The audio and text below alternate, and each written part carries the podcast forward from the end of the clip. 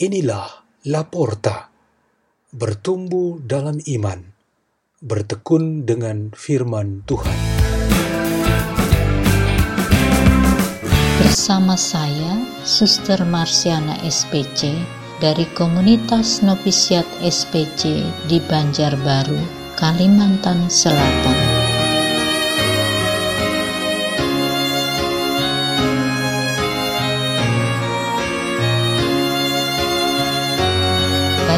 Dan Renungan Sabda Tuhan Hari Sabtu, Pekan Biasa ke-19, 15 Agustus 2020.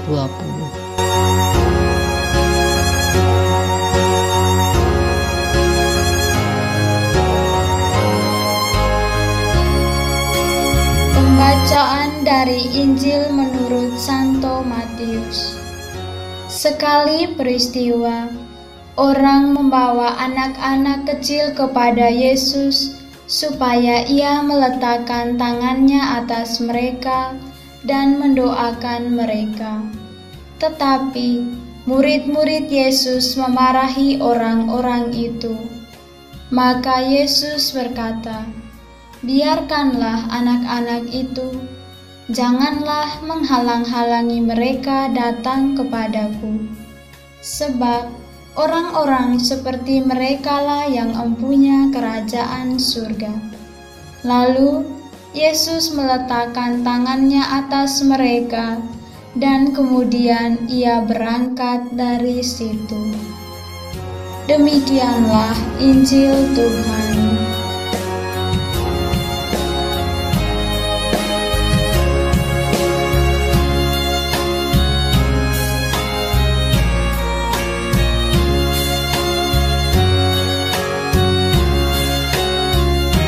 Tema renungan kita pada hari ini ialah jangan membuang harapan. Ada dua bocah kakak dan adik yang berusia 6 dan 4 tahun selalu mengikuti misa di gereja bersama orang tuanya. Kedua bocah laki-laki itu suka sekali bermain, berlari, dan bercerita. Salah satu dari orang tuanya selalu menemani mereka di luar gereja agar mereka tidak ribut pada waktu perayaan misa sedang berlangsung.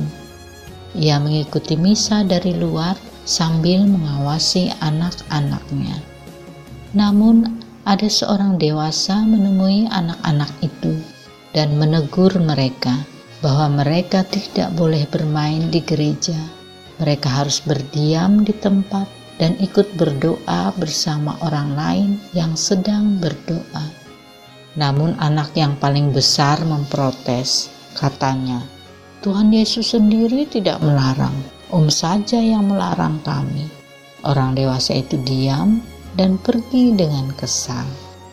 Tuhan Yesus tentu saja sangat mengerti bahwa bagaimana anak-anak kecil berjumpa dengannya adalah dengan cara anak-anak, yaitu bermain, bercerita, dan sangat gembira menerima berkatnya. Ia tentu ingin turun ke tingkat anak-anak itu supaya dapat mengerti dan mengajarkan mereka.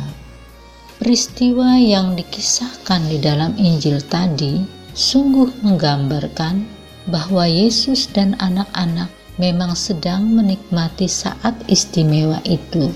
Namun orang-orang dewasa tidak memiliki pemahaman seperti itu mereka menganggap bahwa cara mereka adalah yang paling benar, sedangkan anak-anak tidak memiliki cara apa pun. Kita semua sepakat bahwa anak-anak dan orang muda adalah harapan gereja dan masyarakat. Dengan demikian, kita harus berusaha dengan segala cara supaya harapan itu tidak disia-siakan. Keinginan kita semua adalah agar anak-anak dan orang muda dengan bebas dan sehat mendapatkan semua kemungkinan untuk dapat tumbuh dan berkembang, baik jasmani maupun rohani. Sebenarnya Tuhan Yesus hendak menegaskan bahwa yang dibuatnya terhadap anak-anak itu ialah memberikan mereka jalan yang terbaik untuk dapat bertumbuh secara rohani, yaitu hidup di dalam berkat dan rahmat Tuhan. Oleh karena itu, dengan menghalangi atau tidak peduli akan pertumbuhan mereka yang baik dan sehat, baik gereja maupun masyarakat memang sedang membuang harapannya sendiri. Secara rohani, ketika anak-anak mengambil bagian aktif dalam kehidupan dan kegiatan gereja, mereka sebenarnya sedang mengalami pertumbuhan itu. Dari sana, mereka mendapatkan rahmat Tuhan yang menjadi terang dan kekuatan guna menemani mereka dalam hidupnya setiap hari.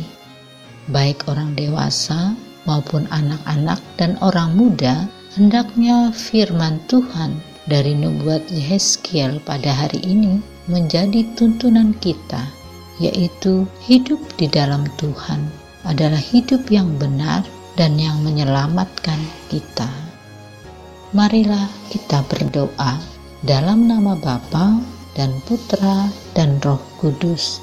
Ya Tuhan Yesus, semoga kami menjadi penolong yang baik bagi anak-anak dan orang muda, khususnya di dalam pertumbuhan mental dan rohani mereka.